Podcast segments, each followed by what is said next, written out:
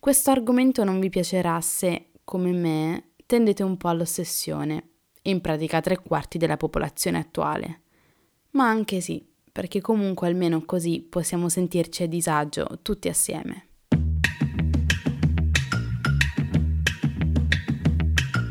Questo è UF, Ultrafragola Fanzine, un podcast per chi pensa troppo e ama complicarsi la vita, in questo mondo incasinato e dolcemente effimero di cui tutti vorremmo essere protagonisti.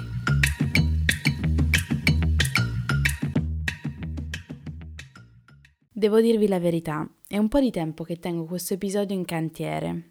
Non sapevo bene come approcciarmi a questo tema nella maniera più completa, provocatore il giusto, in modo da non offendere nessuno. E perfino scegliere il titolo non è stato facile. Soldi? Un più simpatico quattrini? Inizialmente volevo chiamarlo essere tirchi.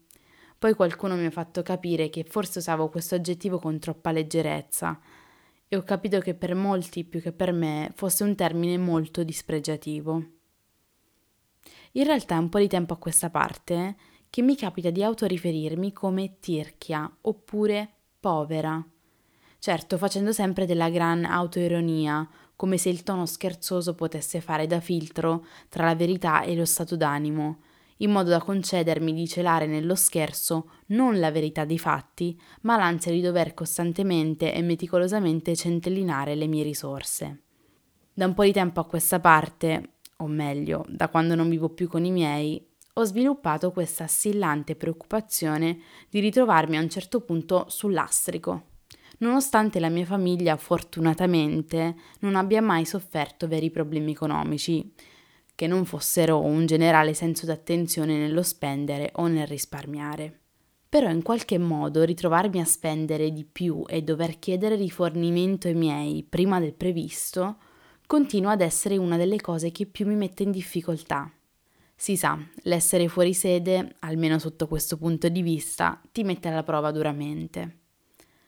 Così io che non ero nemmeno mai stata abituata alla paghetta settimanale, mi sono ritrovata a chiedere bonifici mensili per poter pagare affitto, pagare utenze, fare la spesa, comprare vestiti, proprio proprio ogni tanto. E poi cosa? Concerti? Cene con gli amici? Bevute? Aperitivi? Capire dove poter risparmiare? Rinunciare alla palestra? Portarsi il pranzo da casa? Rinunciare alla vita sociale? Ecco, questa era l'escalation dei miei pensieri da un po' di tempo a questa parte, appunto. Nonostante non mi sia mai stato richiesto di lavorare durante gli studi, anzi piuttosto mi è stato sconsigliato per evitare il rischio di prolungare gli studi, è sempre più frustrante quando, non essendo riuscita a stare ai patti, non essendo riuscita a farmi bastare la somma concordata per il mese, quando mi tocca mandare un messaggino su WhatsApp chiedendo teneramente con gli occhi a cuore se possa essermi concesso un refill. Una vergogna autoinflitta la mia, visto che questo refill non mi è mai stato negato. Grazie genitori.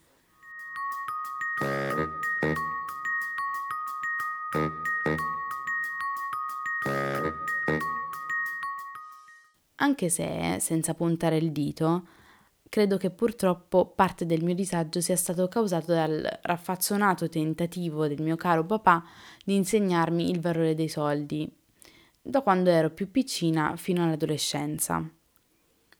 Il che si traduceva nel monitoraggio meticoloso da parte sua di tutto quello che mi compravo o che mia madre mi comprava, ammonendoci di continuo sullo stare più attente, sull'essere più parsimoniose, spesso in maniera anche molto brusca e allarmata, finendo per instillarmi la costante preoccupazione che i soldi potessero finire da un momento all'altro, nonostante poi non venissero prese alcune misure restrittive di fatto che potessero mm, in qualche modo confermarmi una reale difficoltà economica.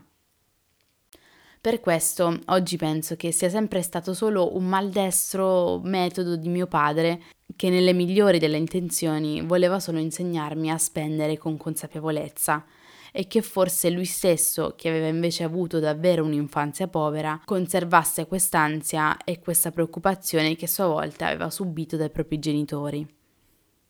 Se davvero abbiamo mai attraversato difficoltà economiche, non potrò mai saperlo. Non potevo mica assistere quando mi facevano i conti. Col senno di poi, credo invece che sarebbe stato molto utile coinvolgermi, perlomeno in adolescenza. Pensate quindi crescere col timore costante di mandare all'astrico la propria famiglia. Tosta, eh? Ok, un pochetto si esagera, però è anche vero che siamo tutti pieni di piccoli traumi infantili e non c'è da vergognarsene né da incolpare nessuno.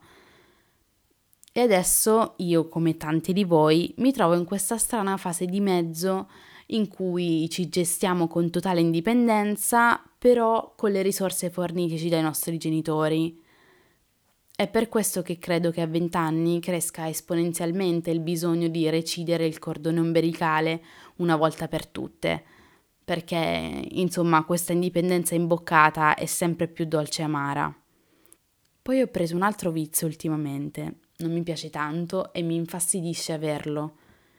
Ho cominciato a fare una sorta di foggia di povertà, anche se sotto il velo dell'ironia, a giustificarmi così per cose che non posso fare semplicemente perché ritengo non prioritarie. Sono piccoli momenti di superficialità di cui non vado fiera, anche se si scherza sempre e se ce lo si dice tutti consapevoli che si sta semplicemente scegliendo di dare la precedenza a qualcos'altro, di spendere in qualcos'altro. Nonostante questo, credo che l'avere difficoltà economiche sia l'ultimo argomento su cui si dovrebbe scherzare e ci tengo a chiedere scusa qualora qualcuno di mia conoscenza si fosse mai dispiaciuto di certe espressioni.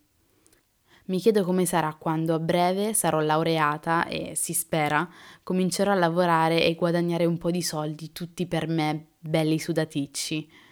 Avrò gli stessi timori, le stesse preoccupazioni, quando non ci saranno più mamma e papà a correre ai ripari? Chissà.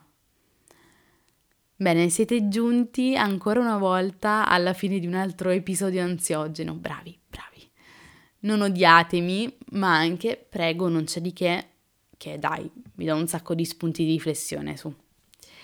E ehm, poi ricordatevi naturalmente di seguirmi su Insta, chiocciolina ultra basso fragola. A presto!